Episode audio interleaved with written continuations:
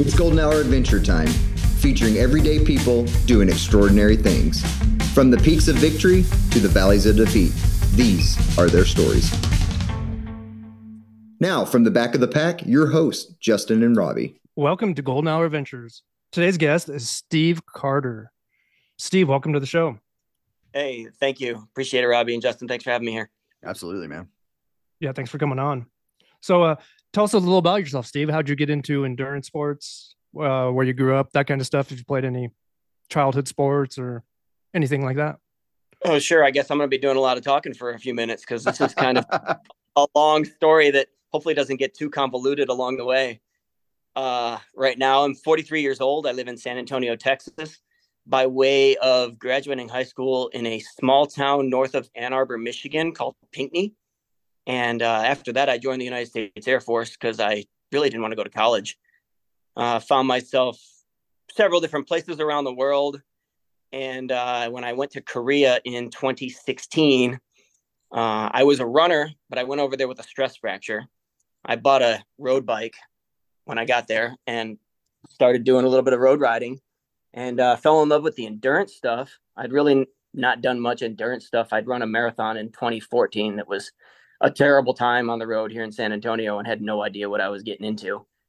Found the endurance stuff, hung out with the exercise physiologist of the base, and he kind of took me under his wing and showed me the way. Came back to Texas and just really started getting after it almost every day. That's kind of how I live now.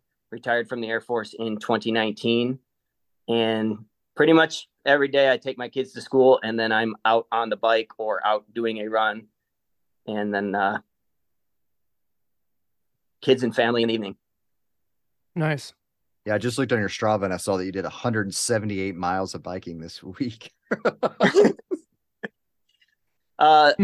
mileage is relative because I did spend a good amount of time on the mountain bike. So I really like to track that stuff by time. The goal is 12 hours a week. And I think I'm right there at 12 hours a week. So that's insane. Well, you just completed a race today, didn't you? Yes, there was a Texas Mountain Bike Racing Association event race up at Flat Rock Ranch, which is one of the well-known mountain bike venues in Texas, pretty close here to San Antonio. And it was a good time. We got to do it now before it gets too hot down here. That's true. So how did you get into the ultra running scene? Where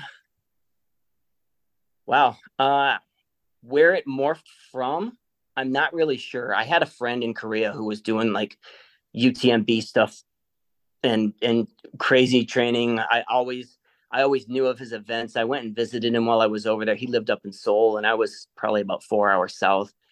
And I just kind of watched what he did, and he was always a big inspiration for me on the running side. So he was doing all that crazy stuff. And when I got back to the States, I always had this marathon that I'd run. I did a couple half marathons over there in Korea, but was still kind of scared of the marathon. And then first race was Bandera Ultra Marathon race was Bandera 2018. And, so I'd done that before Korea. I'm sorry, I'm mistaken. I get my years mixed up. But I guess then I really just wanted to see what was possible after taking on the fitness and gaining a lot of fitness. So since then, 50Ks. What was your distance you ran for your first ultra?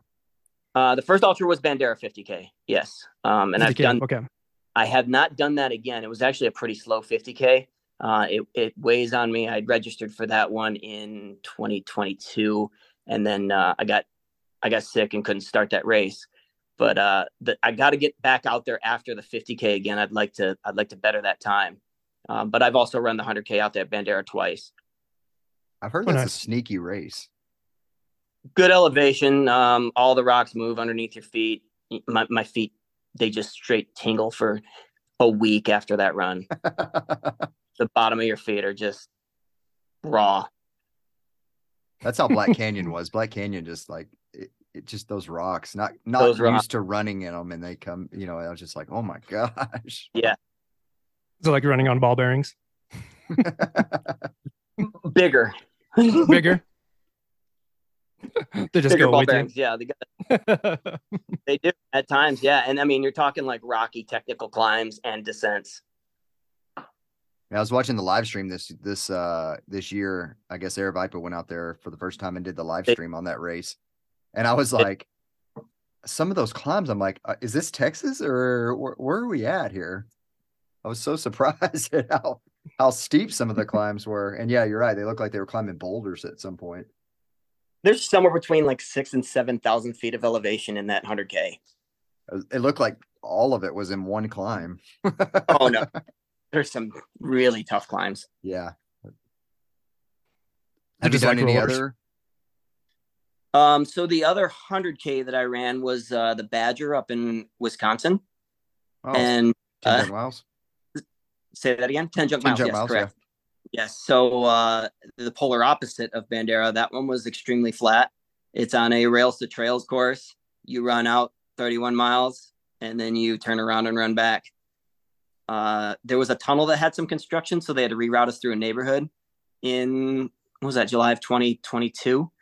That one had a little bit of elevation, but it just, I mean, flat rails to trails course. So what other races have you run? That's where the 100K PR currently. 100K PR. What other races have you run? What distances, excuse me, have you run? I've never done a 50 miler. I went straight from the 50K to the 100K. Why not double it? Why not double it? And the other was the Rocky 100 that Justin was at down there. We didn't cross paths, but that was my first 100 miler back in February of 2023. Oh, congratulations. Yeah. Nice. Thank you. Man. Tell us about your training for Rocky Raccoon. How'd that go? What were you looking at, and for weekly mileage or hours maybe? Yeah. So I'm kind of I go against the norm on that. As Justin mentioned earlier, you know, I have this, these bike miles. And so a lot of my training comes from riding the bike and very little comes from running. I wish I could give you a number on what kind of mileage I had going into Rocky for a run. I can tell you that my longest run before that was Bandera 100K about a month prior. And before that, all the training for Bandera 100K was not where I wanted it to be. I spent roughly 24 days on the road crewing for a guy who ran across the state of Texas. And we were very successful. He did it in 19 days.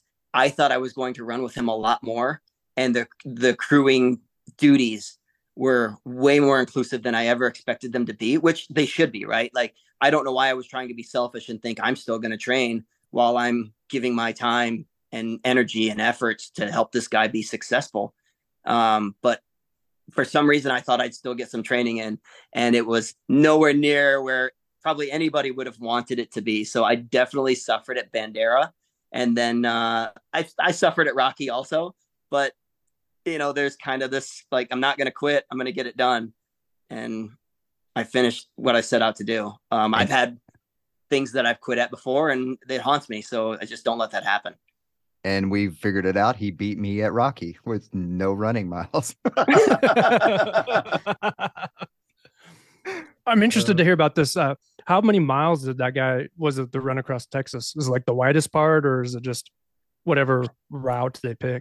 Yeah, he started the day after Thanksgiving, and we were in El Paso, Texas. We all spent Thanksgiving together, and then he ran from there to Logansport, Louisiana.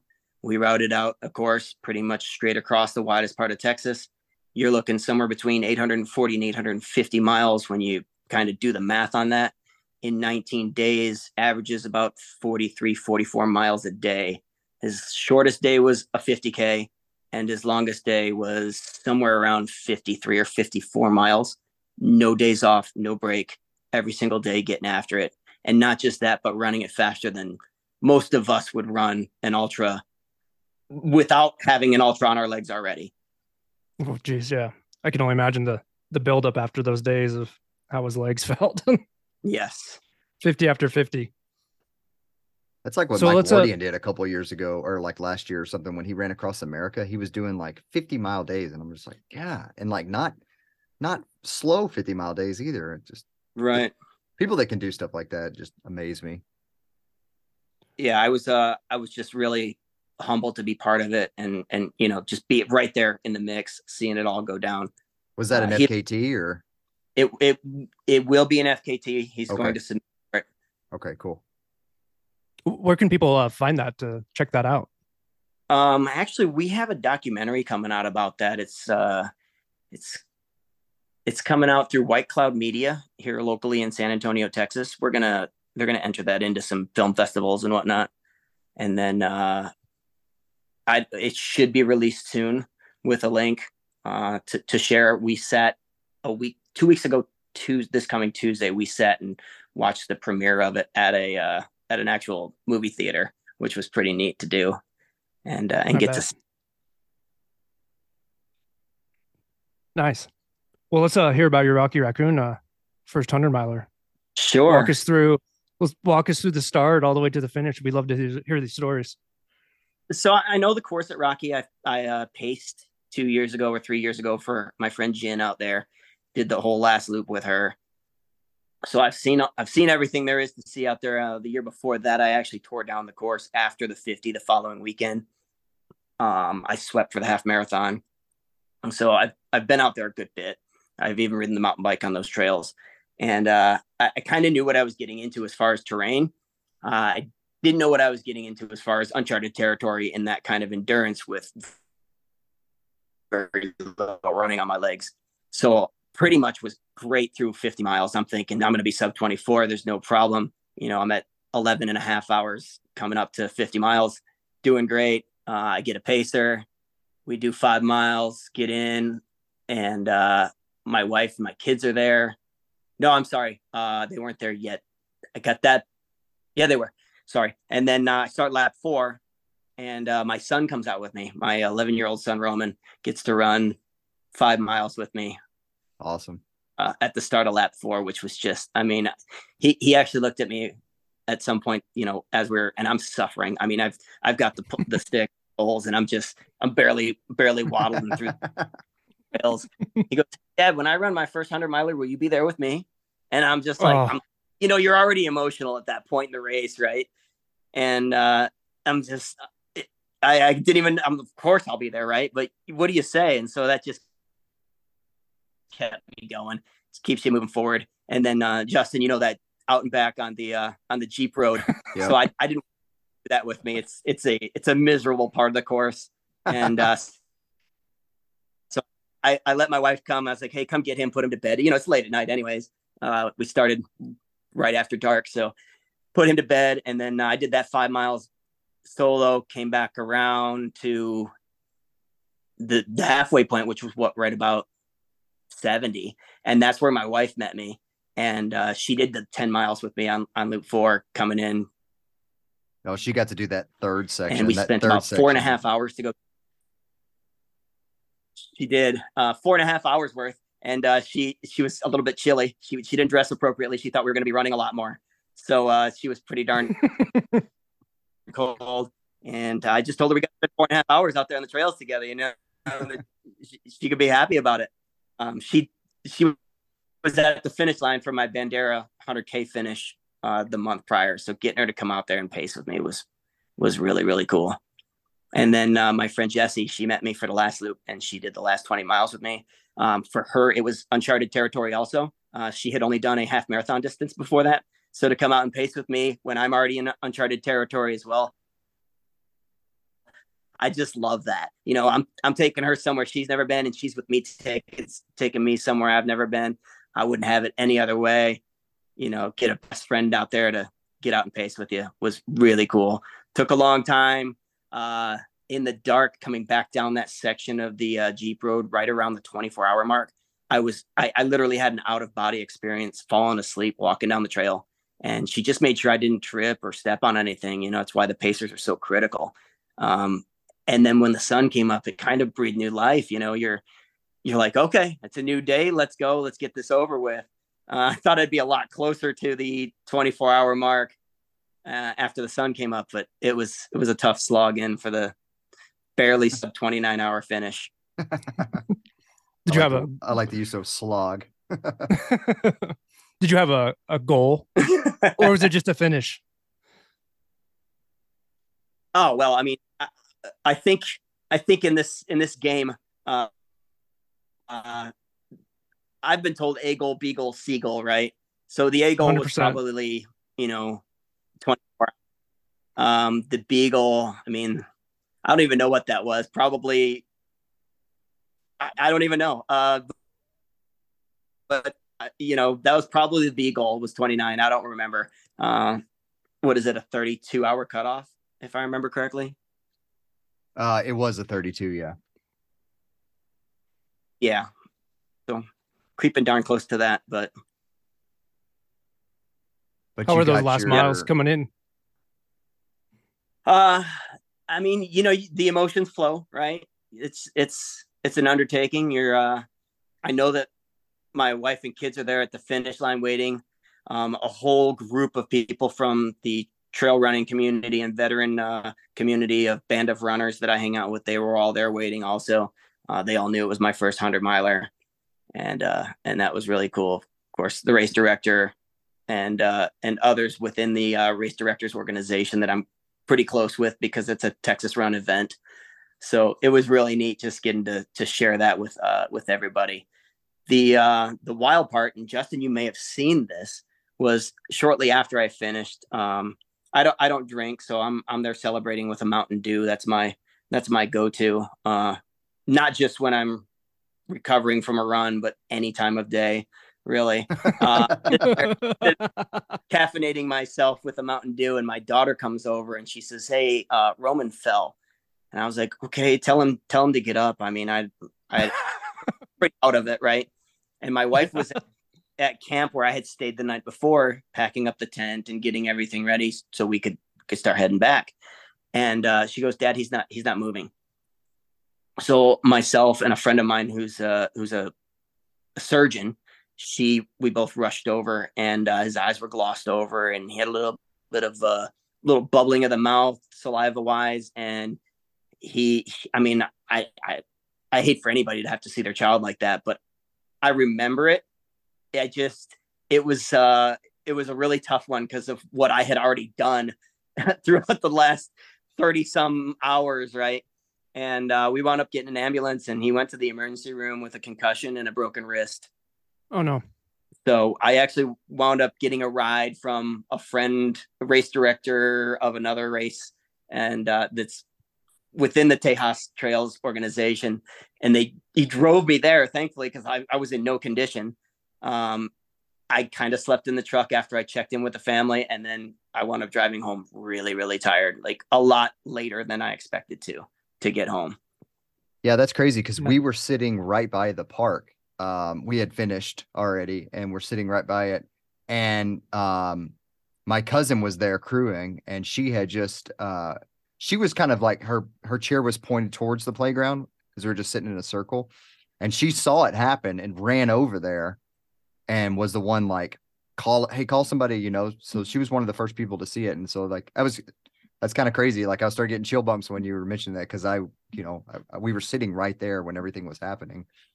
Yeah, for such a big world, you being in Alaska, me being in Texas, and now knowing our military connection in the Air Force, and knowing that you're right there, you were right behind me on the run.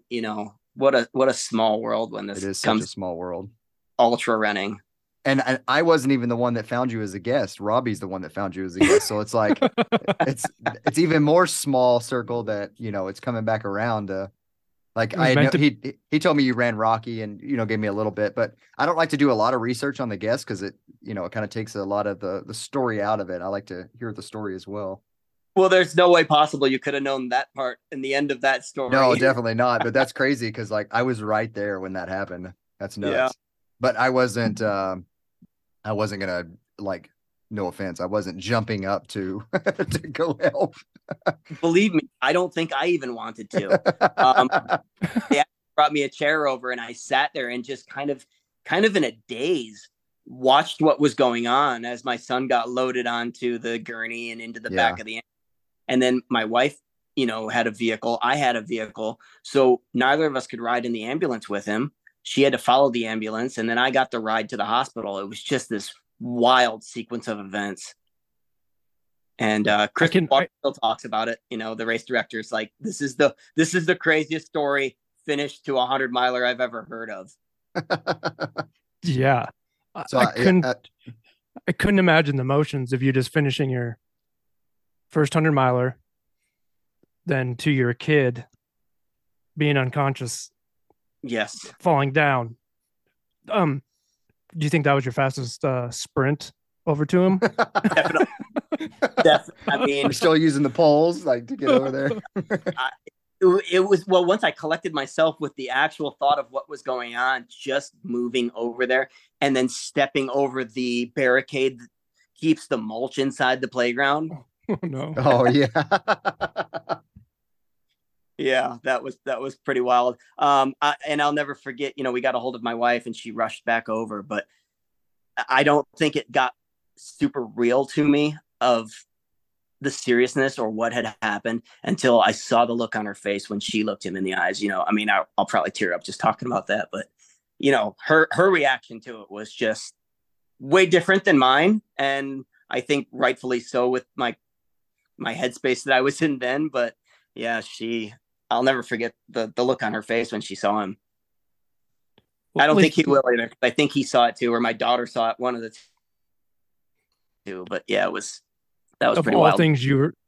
All things you remember is after 100-milers that I'm sure you remember a lot more, but that sticks out. The race itself sticks out also, but I feel like, yeah, I'd like to do another one and see if the end result can be one faster and different in what happens after you cross the finish line too.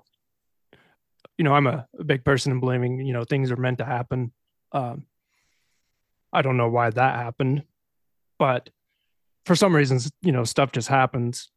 And maybe it was meant to be more present at that time and moment on something else than yourself. I don't know, but man, I'm glad he's okay. Yes.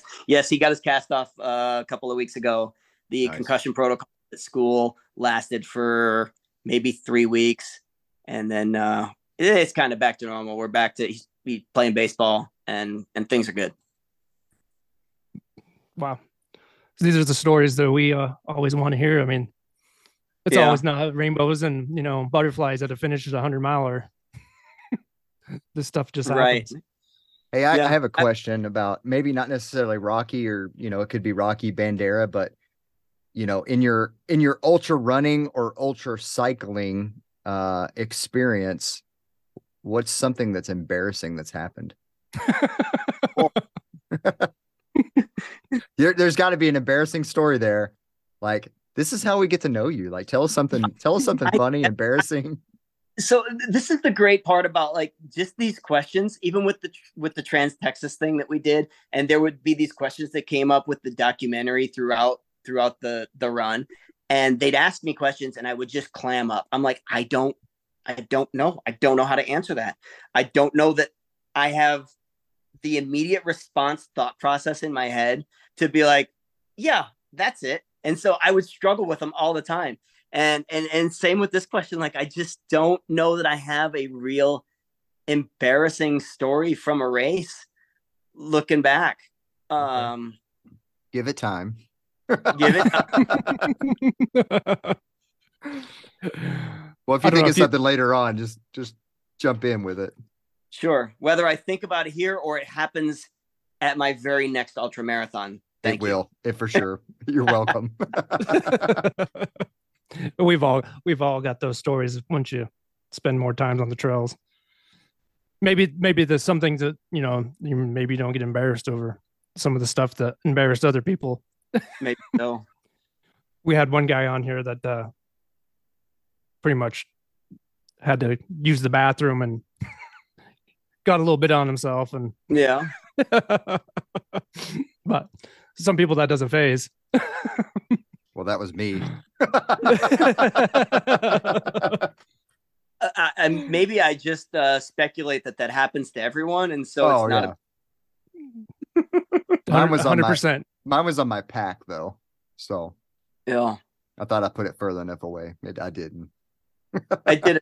I did a ultramarathon series here in Texas last year over the summer, starts in June, runs through July and into August. It's 4 60K runs that are each 3 weeks apart that progressively get more challenging in elevation and I guess location, but I guess location doesn't really matter, but challenging in the elevation, right? The distance doesn't change.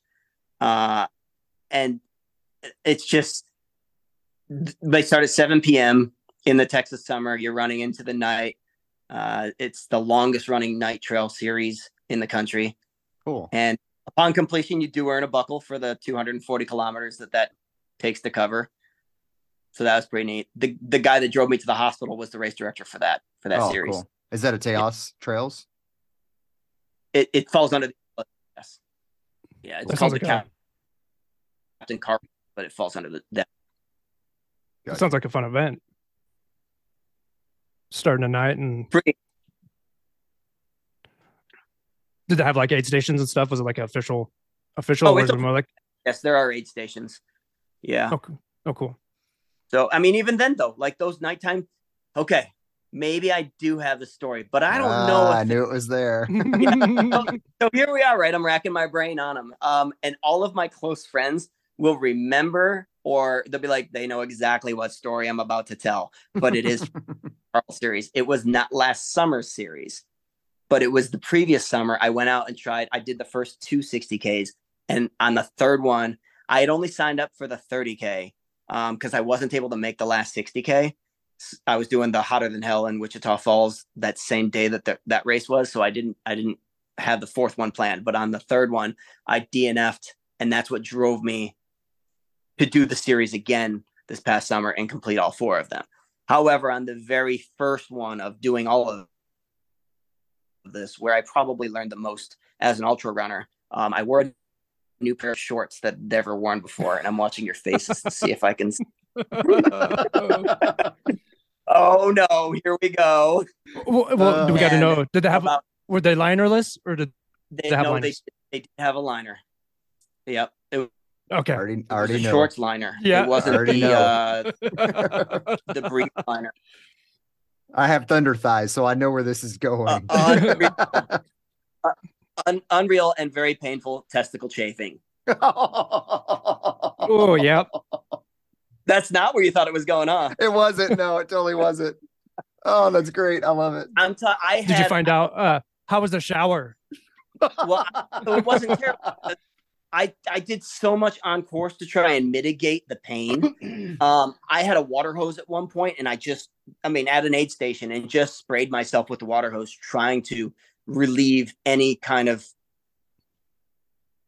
issues, right? And this is before, I think that was before starting the second lap of this 60K run. So it's 2 30K laps. Fortunately for me, the race is in the dark. Oh my God. So I was able to pull the waistband below everything and have... I have the twig and berries out for the whole second lap.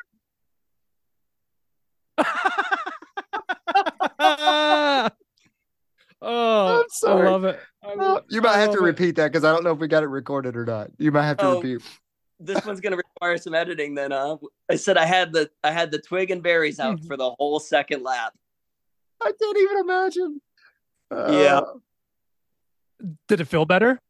It actually definitely took care of some of the pain. It was no longer creating that chafing issue. So yes, I was able to finish the race. I don't think if it was a day race, I would have been finishing that race. It was a definite DNF if there was any kind of day. Yeah, I wouldn't imagine that's something you can do during the daytime. I got Can you imagine the race photographer seeing that from a distance? So there aren't any photographers, but I did check with the race director afterward to be like, hey, y'all don't stage trail cameras out there anywhere. Or you're not taking pictures in the dark of us, unknowingly, right? Because if you are the dude in the yellow shorts, as soon as you see it, delete it. I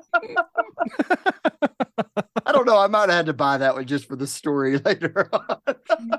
Yeah. That would be like your own personal one, Yeah. Oh my God, your memoirs of ultra running or ultra in sports. I was with a guy that That one only took a minute. I ran with a guy, and it was his first trail race, and it was a 25 miler, but we ran through like some really sandy sections, and everything was good. Then we went back to the hotel, and he's like, "Let's go get in the hot tub." I'm like, "All right," and he gets in the hot tub, and he starts screaming. I'm like, "What's wrong, man? You all right?" And then he didn't realize that he had chafed the whole time until he sat in that hot tub. Then it was it was something, because the next day he was still in a bunch of pain. He couldn't figure it out. I was like, "I told you, you got to make sure your shorts are good." Sure. Yes, I mean, that rule of thumb of don't do anything new on race day. You learn the hard way. I'd probably right, or you learn the hard. I'd probably run a 5K or a 10K in these shorts, but never an ultra. Yeah. What's the brand so people can stay away from them?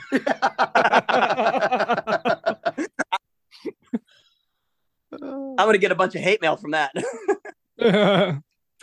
Should I share? Go for it. Go for it if you want to. I think they're called Fabletic. I'd have to look, but I see those advertised a lot. Yeah. I've never bought any, but yeah, I've heard of those too. Well, now I know. Sorry, Fabletic, but oh man, send me tubs of anti-chafing cream, and then I can give a better endorsement. I don't know. And this podcast is sponsored by Fabletic, so go out and get your.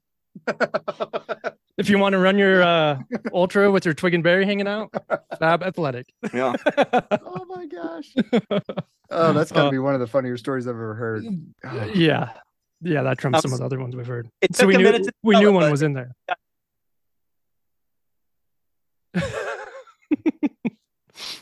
So what do you have planned for the rest of the year, running and cycling? So next up, cycling wise, is Unbound 100, which is the gravel race up there in Wichita, Kansas. That's like isn't that the Western States of gravel racing? Yeah, it's a pretty big deal. It's a lifetime event, and Emporia, Kansas hosts it every year in June, the first weekend in June. Last year, I completed the 200. Ooh. And I barely missed beating the sun by 11 minutes. There was a stretch of mud, and I don't, no excuses, but if not for the mud, I definitely would have been in under 11 minutes. And I got in, and it was just, there's still people supporting, but it just felt like the day got away, right? It's already 9:00 at night. You're spent from the day. So this year I said, I'm going to put in for the 100 and see if I can't go up there and just enjoy the atmosphere, right? All the good vibes galore up there. Is such a great event. So I did get in, and I'm going to be up there racing the 100 this year. And by racing, I mean, I'm not at the front with the pro cyclists that show up. Last year, Peter Sagan raced the 100. I saw him on course. I was 40 miles in and started an hour before him. He caught up to us at the 40-mile mark. I got an awesome selfie with him. That kind of made the race, kind of made my day. But yeah, the 100's going to be much better time spent in Kansas. From there, I'm going to go to Colorado in June and do a little training. Say that again, Robbie? Oh, I was going to say, go. I'll let you finish. We're going to go train in Colorado. Oh, and then, spend some time in Colorado. Ride the Rockies is going on middle of June. I'd like to see some friends over there and do a day or two of Ride the Rockies. I did that in 2019, right, as I was retiring from the Air Force. So that was a fun one. And I'm just going to go. It's a different course every time, different area. Day 3 of Ride the Rockies this year goes through Rocky Mountain National Forest. Just probably a beautiful. I think they built the whole route around that day. It's going to be a beautiful ride. And knowing that I have some friends up there that are going to be doing it, maybe we can work out the logistics of me showing up for a day to get to ride what looks to be just a magnificent day on the bike. And then from there, I'm going to somehow travel from Colorado to Duluth, Minnesota. And at the third weekend in June is the Grandma's Marathon. It's a road course. It's fast. It's probably one of the better marathons in the country. And I'm pretty excited to run that one. It's been on the list. I did a Boston qualifier marathon here in Texas last year in October, And I said, if I didn't qualify for Boston, I would spend the same amount of money, time, and energy to go run grandmas in Duluth. It's also a Boston qualifier. So if I put in the effort and do a little bit more running than cycling, maybe I can have a better outcome. But that's June. I've heard good things about that marathon. Yes. I'm running Marine Corps in September with a friend. We deferred that from last year to this year. So I'll go up there with Caroline and run Marine Corps. And then I'm really eyeballing a good friend from high school, signed up for Georgia Death Race in March next year. Nice. And it's been on been list for a really long time. So I think it might be next year. Ryan's already registered. We just kind of reconnected. He was in San Antonio for some business recently. Had him over to the house, met up for dinner. We hung out. And I'm pretty excited about registering and getting after Georgia Death Race. So that'll be the next really big one. Nice. I forgot to ask, are you going to put in for golden hours on the mind, Western States, since you got the ticket?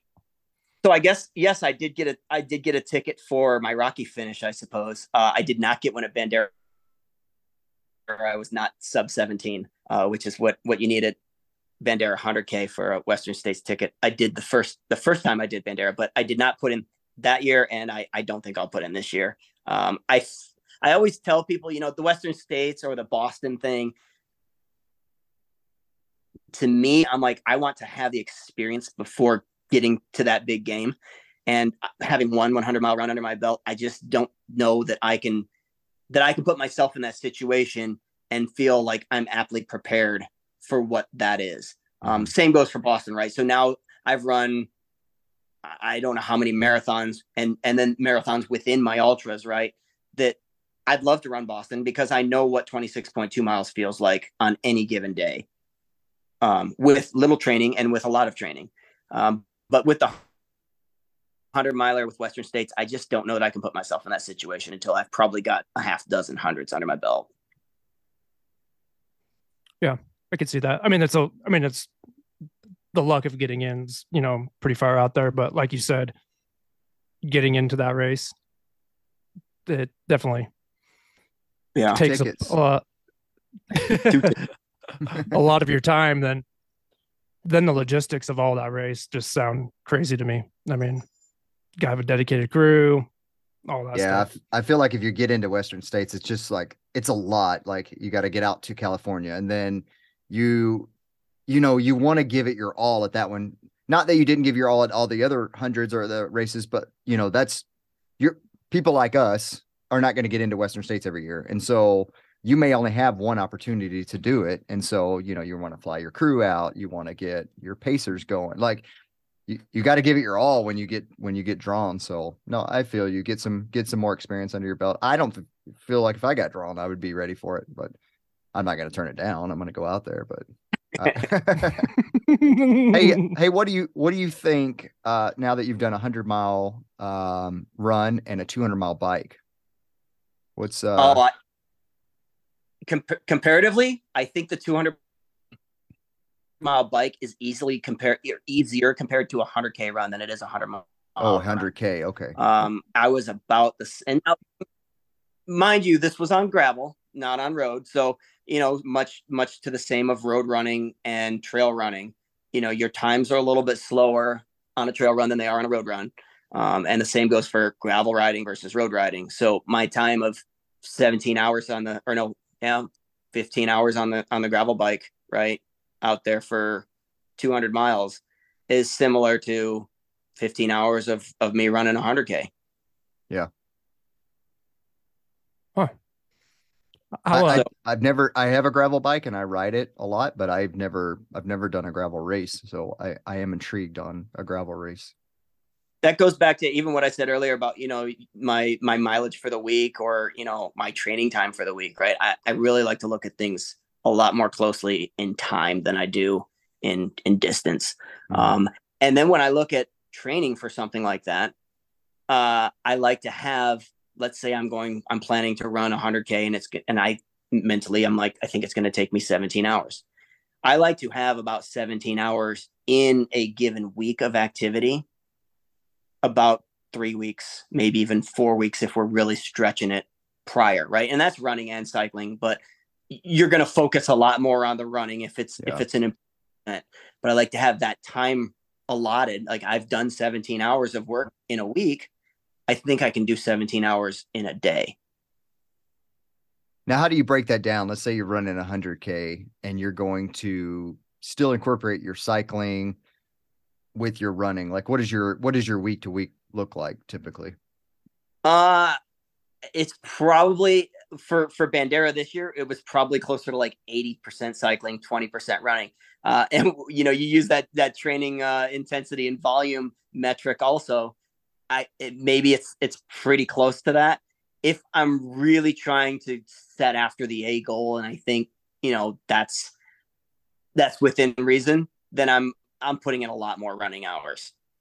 But it's so tough. My schedule's built around cycling with friends and go into these daily group rides that actually take place in the morning when most people are at work. Traffic is pretty low, and I just have these groups that I go out and ride with. Almost like a daily work schedule. Like, yeah. Monday, this is where I'm at. Tuesday, this is where I'm at. I like that. Yeah, you're busy. It's maybe the military structure in me still. I don't know. Well, I want to transition into something new in my life journey that I'm taking on. But you're 3 years into sobriety. Can you talk about why you chose to become sober? Did you have like a rock bottom moment? Just go ahead and tell us about why you decided to choose a sobriety life. Robbie, I think honestly, I'm probably more honored and thrilled to have this conversation than even the running conversation. You know, it's been such a positive impact in my life. I started drinking, I don't know, in my teens, and then joined the military in my teens, and everybody else drank too. Like, that's what people did to let loose and let go. Quickly, it became something where I didn't have an off switch. And if I drank a beer, it was, I'm going to get hammered. It's time to get inebriated. Like, we go to this social setting with the purpose and intent of, let's get intoxicated and figure it out later, who's driving home, or, you know, a lot of the times, like, that wasn't even in the plan. It was, that gets figured out later, how you get home, where you sleep that night. I mean, if I passed out on somebody's couch, there was just some really sad stories that go along with that for the better part of my 21-year military career. And I'm very, very lucky. I never got into any kind of trouble. No, Justin knows this terminology, but alcohol-related incidents in the military are a very big thing. And I somehow kept my butt out of trouble. Yeah, surprisingly, they hammer you for those. They will. And so I, you know, it was a priority. Like, my retirement ceremony was like, where can we plan this? Where can we go so that everybody can get drunk and be safe about it? Of course, I'm probably the drunkest guy there in most situations. And I'm sad and embarrassed. And I actually, like, there's people that I cease communication with, unfortunately, because I'm so embarrassed of my actions over that time where I prioritize that stuff, that I just, you know, I don't want to fall back into that trap. And so on my 40th birthday in 2019, I brought in 40 like I was turning 21, but probably worse. Started drinking at noon, went for a 40-mile bike ride, went to the bar, started drinking at noon, and by 8 o'clock, I was in no condition to perform any kind of routine duties whatsoever. And I think my kids were scared. You know, we're celebrating my birthday, right? Like, Dad's turning 40. This is a big deal. And I wish that that day was better, but I woke up the next day and I said, I'm never touching it again. I've never been to an Alcoholics Anonymous meeting. I don't work a program. I simply just said, I am never drinking again. And if I ever do, and I've started saying this recently, I wasn't even able to admit that I like call myself an alcoholic until that Badger 100 where I kind of had this eye-opening event during, you know, that lead up and run of that 100K that I was like, you know what, I really did have an alcohol problem. I was an alcoholic. And now I say, if I ever touch it again, I'm going straight to rehab. Like and then I'm working a program, right? Then I'm doing what needs to be done to stay off of it completely. And a little bit about that was the tie in with that was the guy that ran across Texas. He celebrated 7 years of sobriety on that trip, and did it to bring awareness to an organization in San Antonio called Pay It Forward, with, you know, basically helps people stay sober after they get sober, puts them in a situation, you know, in a living situation where they don't find themselves falling into those bad habits again. So knowing that programs like that exist, I think if I ever were to have a bad day and something happened, then that's right where I'm going. I do not want to drink. I do not want to prioritize alcohol in my life ever again. How some of the struggles that I've, you know, been dealing with is, you know, I used, you know, more than half of my life. It sounds like you pretty much did the same thing. Yeah. Then becoming sober, I've heard someone else put it this way. It's like that teenage, whenever you started using, that teenage person who I was pent up, and I used some kind of substance to blunt it for, you know, more than half of my life. Then I was right back to that teenage kid again, dealing with those emotions that I had when I was started drinking or using a substance.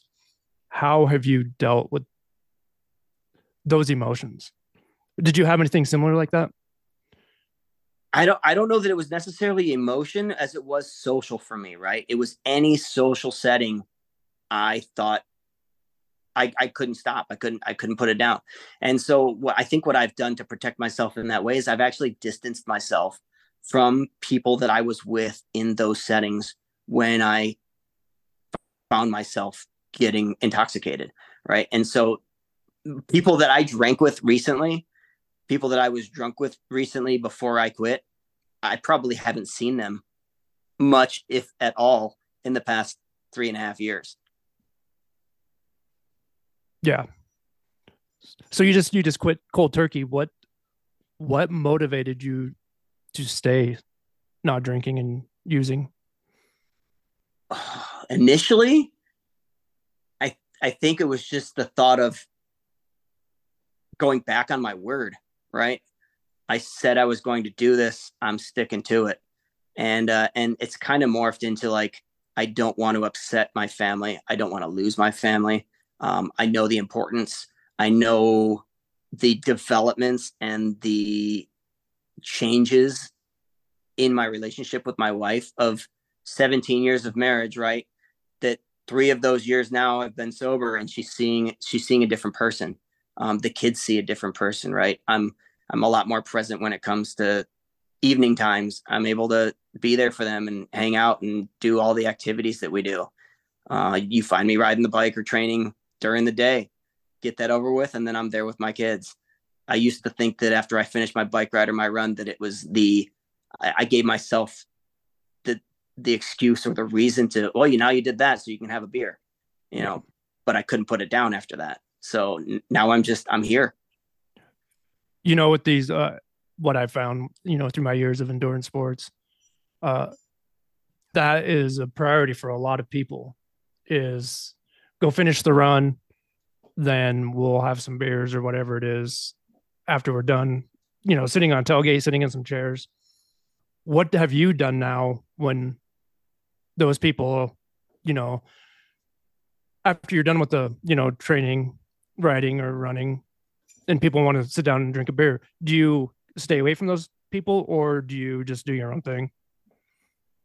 Honestly, a lot of times for me, it depends on if I knew about it beforehand or not. So if I know that they're going to sit down and pull out a cooler and that everybody's hanging out afterward, I can prep myself. And like we talked about earlier with the Mountain Dew, right? I've got some Mountain Dew, and I'll sit there and socialize with that as my drink of choice. if I don't know that it's happening, or if I start seeing people get inebriated, I have to exit. You know, I leave the situation and just go home. And it's tough for me because a lot of times I'm the last to leave, right? I'm the guy that wants to hang out and wants to be social with everyone. My wife knows. I say I'm going out for a 3-hour bike ride. It's going to be a 7-hour endeavor because 4 hours after the bike ride, I'm still socializing. And I'm sure people listen to this and they're like, oh yeah, Steve was on that podcast, and they're going to hear it and be like, man, that makes sense. Like, he always hangs out to the end. And it's not necessarily a FOMO thing, or I want to be there. I want to be around people, and it's not to take away from my family, but it's just, that's how I connect with others. That's how I get my energy as an extrovert. And it's just who I've always been. I think that's why I had the drinking problem, right? Like, I would want to stay and, oh, he's having another beer, I'm having another beer, right? They're having another shot, another round, let's go. And I just stuck around.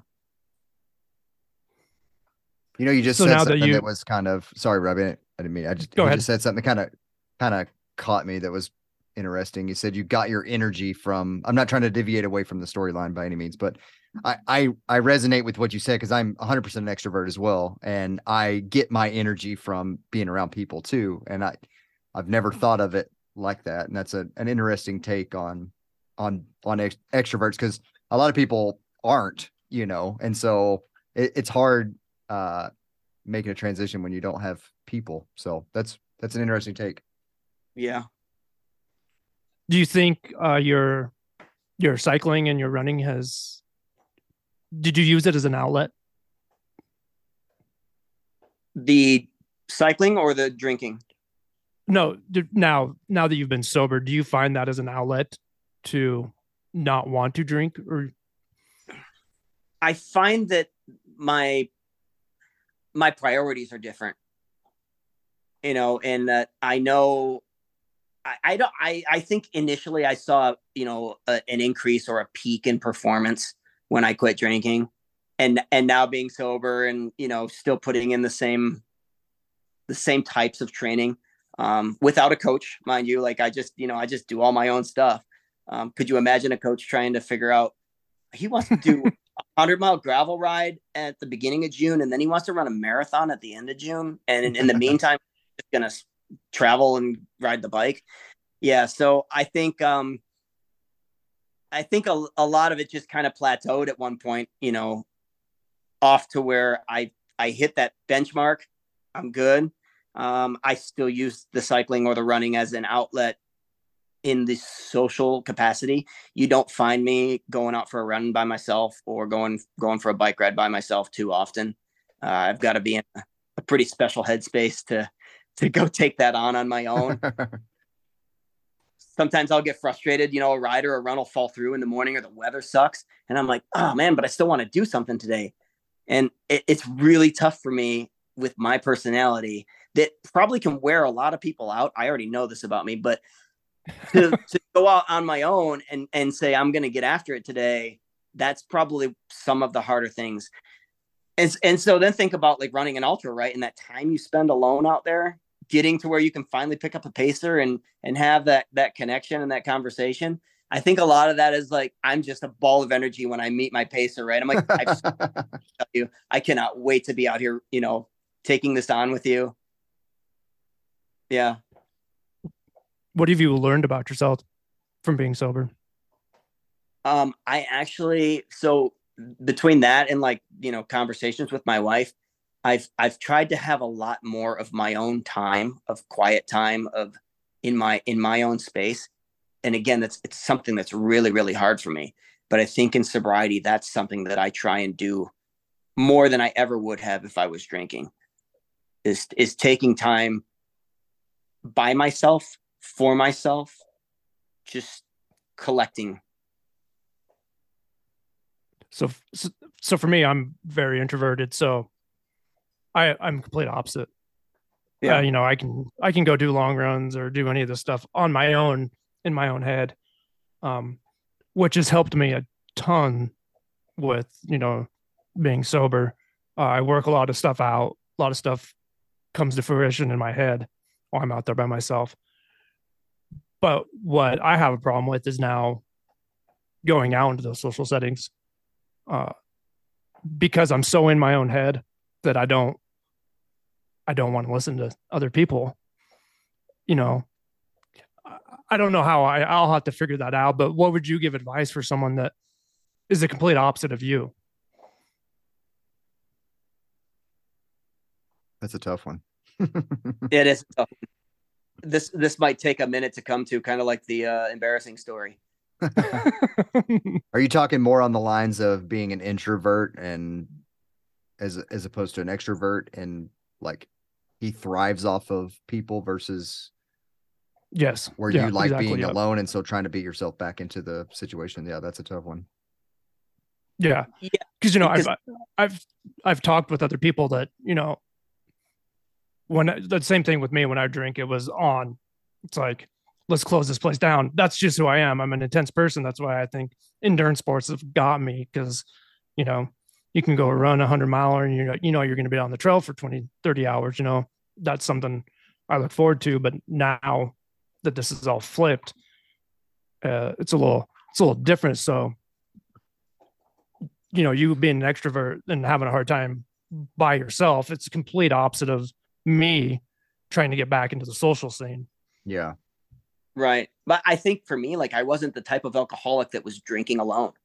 You know, I wasn't coming home and sitting there, you know, getting drunk by myself. Like, I was out doing things in the social setting when I was getting intoxicated as well. So still going out and doing that, just without the alcohol. How do you do it as an introvert? When maybe an introvert uses the alcohol to kind of loosen them up, right? To 100%. That's the guy standing against the wall in the room, or the guy that, you know, goes to the center of the room type story. Yeah. I was always a social drinker. I never drank alone. I was always, you know, but it was a very social lubricant. Anxiety would give me social anxiety, you know, after a couple drinks. It's pretty easy to open up. But now without that, get me in a room with, you know, 50 people that are sober or drinking, I'm not going to say anything. I'm going to be quiet. See, that's very odd, because like, I don't understand that. That's like, I don't know. And I'm sure Steve's the same way. We just kind of like, we attract ourselves to the crowd, like, or the crowd is somewhat around us. I don't know. It's just you find the crowd. I don't know. I go seek it. I tell all the people here that I'm a social butterfly. You gotta let me fly. All that many, many times in my life. I have a question. Did you notice a big performance enhancement when you quit and when you got sober? Yeah, I think initially I did. Initially I was able to take on more training for the week, whether that was because I wasn't waking up, you know, hungover with a headache, or, you know, the performance actually went up. But by doing so, then I could put in bigger weeks. Therefore, the fitness was up, and I just felt way better. Yeah. But yeah, like I said before, like that kind of plateaued at one point where I don't know when. I can't pinpoint the plateau in that. But then I remember joking with a friend. I said, well, maybe my next step is like worrying about the diet, you know, which would mean cutting out the Mountain Dew. And that's a whole nother podcast, I think, because wow, it's you know, going from drinking the way I do to, you know, getting rid of the sugar. That's, I mean, it's just another drug, but yeah. True. I cut sugar out.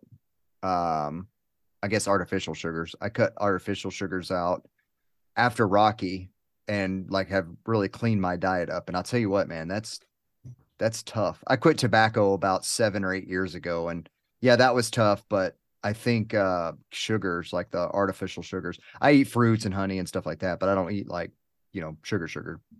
But right. And I was a big component of grabbing whatever you can grab to help fuel you on a run to go into, you know, more natural stuff. And so that's been a struggle, but Robbie's kind of also on the same path. Has been on the same path for years, and so he's kind of been coaching me up on it. But yeah, sugar's tough, man. Right. Yeah, you ever hear about the people who will, like, they'll quit sugar for like I don't know, 2 weeks or a month before their big run, so that, or caffeine, so that in the middle of the night on the 100 miler, you know, you need that boost. And then it's just like, oh my God. Same could be with like aspirin, right? Don't take anything for pain mitigation. That would be crazy. I can't cut caffeine out. There's no way. I have to have my coffee every morning. So what kind of advice would you give someone that's maybe looking to stop using alcohol or any substance to take that first step? Well, I think regardless of the approach and the avenues that you use, right, the resources are available to get clean and to live a sober life. That you have to, there's a process, there's steps built in there, but you don't do it alone. So whether you just got to have the conversations and you do it alone, there's always someone out there who's willing to help, whether it's, you know, you going through this 12-step program or just having someone who's checking on your accountability, saying, hey, you know, how was your day today? What kind of triggers? I mean, heck, there's even apps for it. I've got an app that I put in the date that I quit drinking, and it'll show me, you know, 3 years, 172 days, 9 hours and 57 minutes. And that's not me looking at it right now. I mean, I'm not checking it that often, but just seeing that, right, and seeing that progress. Yeah, I just recently accountability. Downloaded an app too, just to after 100 days, I kind of, you know, I thought the 100 day would be some kind of crazy benchmark, but it was just another damn day. And it was a bad day, actually, just for life and whatever headspace I was in. Then I forgot. Then I was talking to my sister. She's like, how many days now? And I was like, I don't know. So I downloaded that app just to hold myself a little more accountable. And it, you know, it helps when you see that pop up and say, this is day, blah, blah, blah, whatever. And, you know, I'm very new to this journey, but it's something that I'm going to keep pushing at. For both of you guys, do you have someone that you kind of like rely on, that you call or text? I mean, it's like maybe having a struggle day. Is there someone that you can rely on, that like a friend of yours or family member? For me, maybe I do and I don't know it, or maybe I do and they don't know it. I think just my personality, the way it is, I do a lot of things involuntarily. It just happens, and it happens naturally for me, and it helps. But I would say, you know, kind of like Robbie was talking about, like there will be challenges. You know, don't think that any of it's going to be easy, you know, 100 days or 10 years, even if, you know, day 100, of course, you know, expect challenges, expect pushback, and expect bad days. For me, it's my sister, because I started before her. But after talking with her, she realized that she needed to quit using a substance herself, and we made a pact to text each other every day just to see where we're at. And it's been huge, because we both, one person's having a good day, the other person could be having a bad day, both could be having good days, we both could be having shitty days. But once I get that text, and you know, sometimes it's just trivial stupid stuff, and she's like, why are you bummed out about that?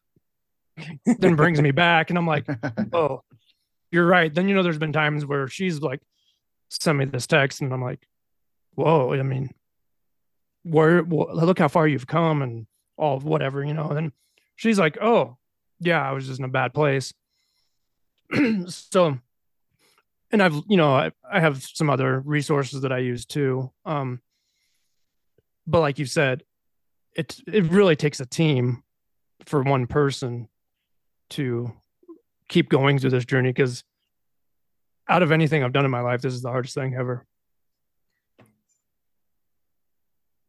I think so too. And you're looking at, you know, we're talking to dudes that have run 100 milers. Yeah.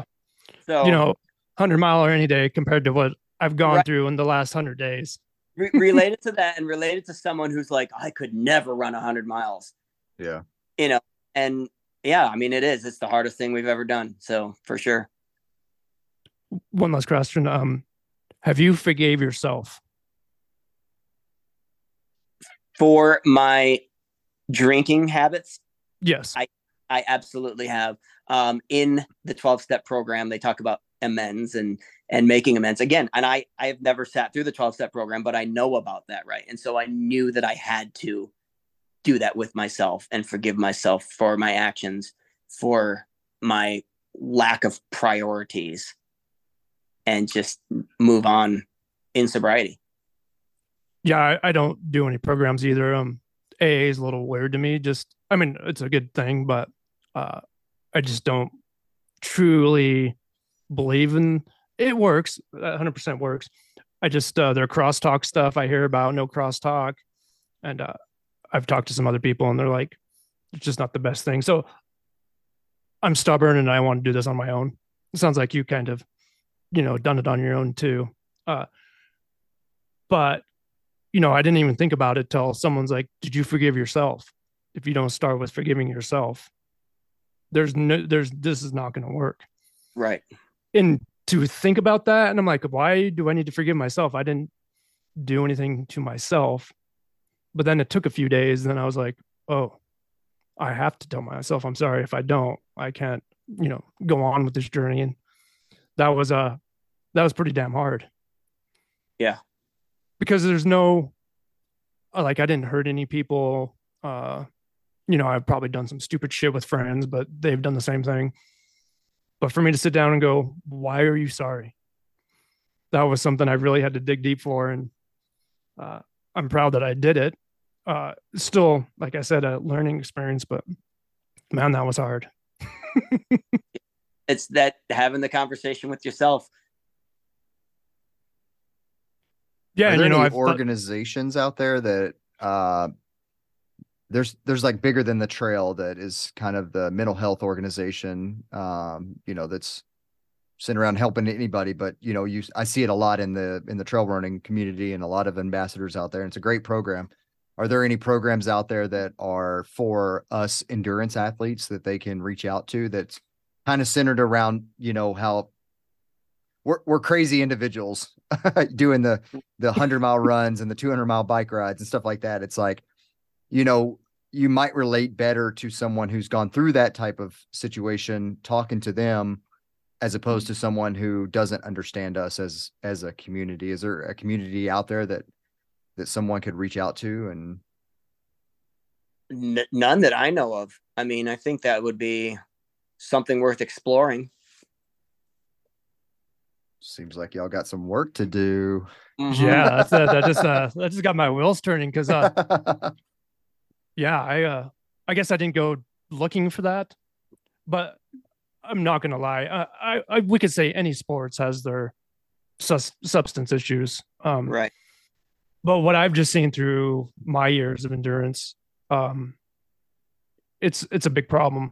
I'm not saying everyone has a problem, but I mean, like you were saying, a lot of my runs were based off of where we're going to go drink when we're done. And all I did was go show up and do the run just to go drink. It wasn't the running aspect at that point. And, you know, more that I think about it, it was, yeah, just that. Oh, how many miles are we running today? Oh, we're doing 15. But the bigger question is, well, where's our first drink going to be? Right. But so I think so. We should probably clarify on that, because I don't think everyone who has a drink after a run has a drinking problem, right? No, 100%, 100%. So I think the what I can relate to myself is that my priorities were messed up. I just wanted to do my run so that I could then have a drink. And once I had a drink, I didn't know how to not have 6, 7, 8 more drinks and turn it off. So I think that when we're at an event and the coolers do come out, and hopefully, you know, people who heard us talk about this earlier in the conversation have still stuck around for me trying to right the ship here on, you know, I don't think that when the coolers come out, you're necessarily like doing it so that you can get intoxicated out there. What I'm saying is when the coolers came out and I was there, I thought it was time to get shit-faced. That's me too. Yeah.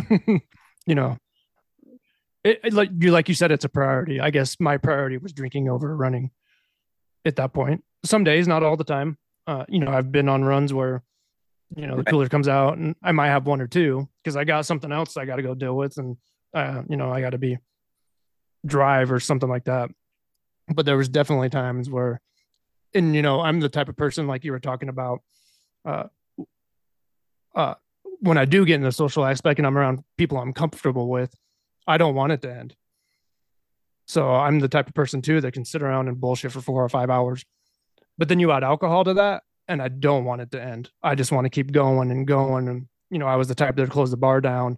Then after the bar closed down, you know, let's go to someone's house and keep going.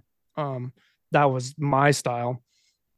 So I guess, like I was saying, when I do something, I go big. And I was mixing too. And, I mean, I can relate to that. I lived that life too, very similarly. Yeah, it's a, you know, these last 100 or so days have been some of the best days of my life and some of the hardest, but I'm excited for this journey because I feel like I'm starting to learn who I really am with sober and clear intentions of who I am. Yeah. Because, you know, you can go have a few drinks and you become someone else. Some people do, some people don't. But I totally, I know I did. So now, like, being present, as you said, is huge. Yeah. Well, and I think if anything good could come out of this is that connection that we just established to be there for one another too, moving forward. You know, whether it's coming up on 4 years for me in September, or, you know, over 100 days for you, it's no different. Right. Another day of sobriety is another day of sobriety. And whether you've been sober for 10 years before or 3 days before, as we move forward, we can have that common connection too. So I think we've kind of developed that here talking. That's really cool. Yeah. Yeah. You know, they say take it one day at a time. And I was like, oh, that's really BS, but it's really one dang day at a time, man. Because you know, there was more that the more that I've been sober, there'd be like days at work and I'd come home and I'd be like, I would have just went used. I mean, my drug of choice was cannabis, and that was all my life, you know, not all my life, but when I was teens, I was just using cannabis, and alcohol became more of a problem. But now some of these thoughts that I have that I'm sober without cannabis, because, you know, now technology, you could get in your car right after work and be high as soon as you pull out of the parking lot. That was me. So, you know, a bad day at work, I'm like, oh, I just can't wait to get to the car and, you know, take a couple hits off my vape pen and everything will be numb and I'll be over. So I never dealt with any of that stuff, you know. Now forcing myself to deal with this stuff is quite the experience. Right. And I'll leave it as that. Strangely, well, Steve, thank you. I can honestly say I have never smoked marijuana in my life. Really?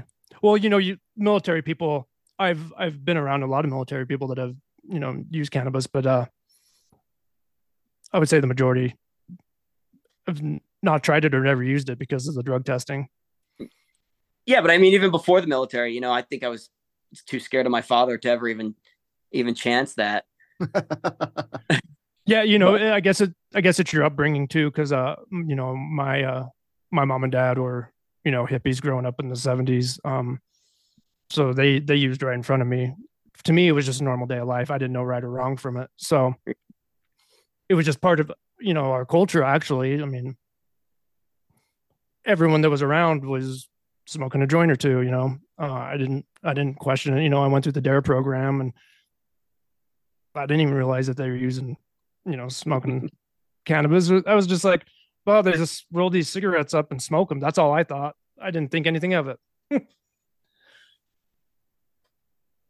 Well, Steve, thank you for talking about the sobriety and, you know, some of the first steps people can take, or, you know, your story. You know, the more I learn, it's really hard to talk about, but being open and sharing it, I think, is the only way, like you said. without one another in this community, it's a tough hill to climb.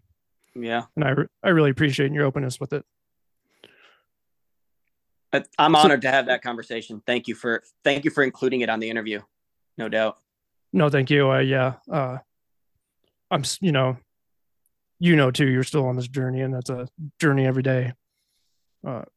Talking to more and more people that have chosen this is, it's always good to hear their story too, because you always get something little out of it, right? That you can put in your toolkit and use.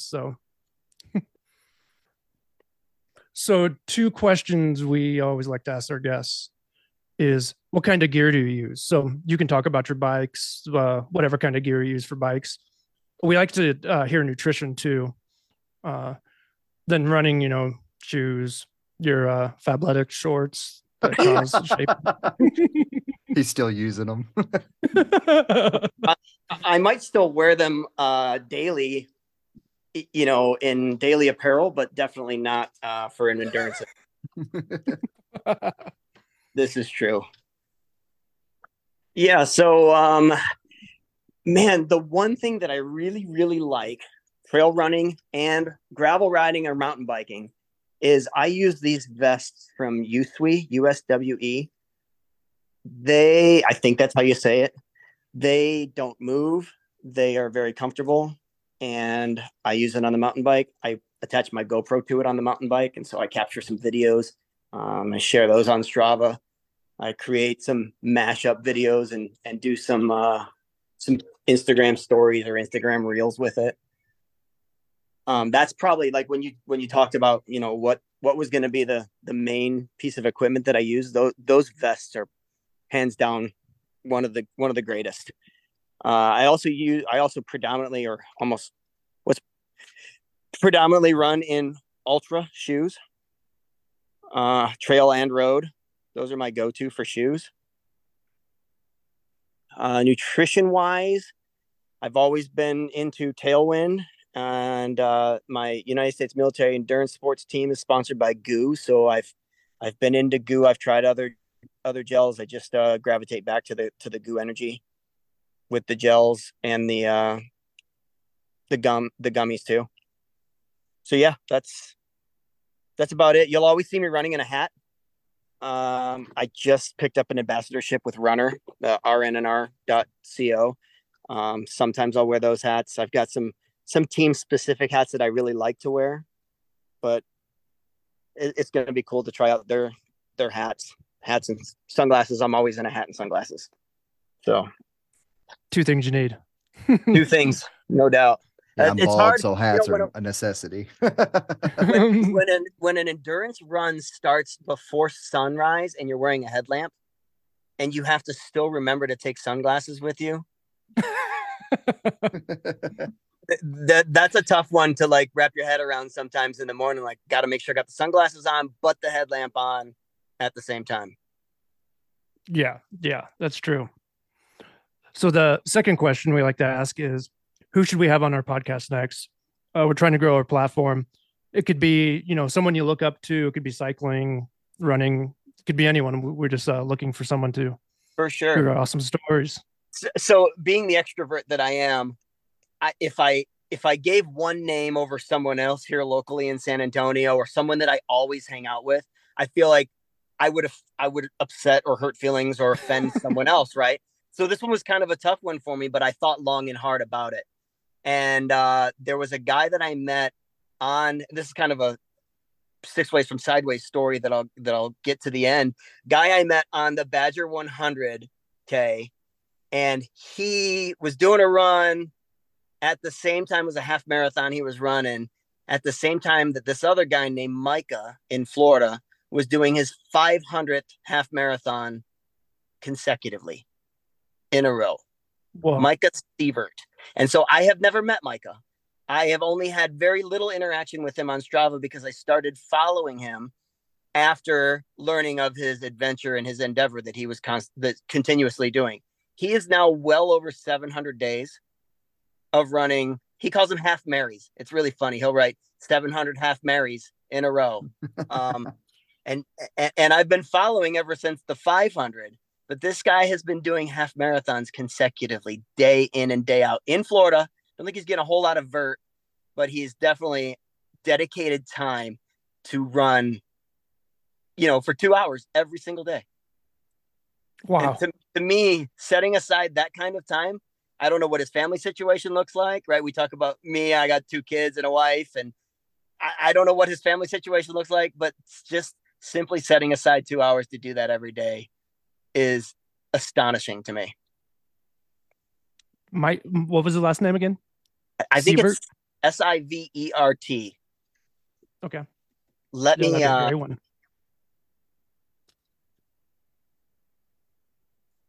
what if I just totally spelled it wrong and then this goes out on the air? You know, well, our 3 listeners, you know. Hey, I was told we have 4 now. Somebody was like, hey, I listen to your podcast. You have 4. And I was like, oh, wow, cool.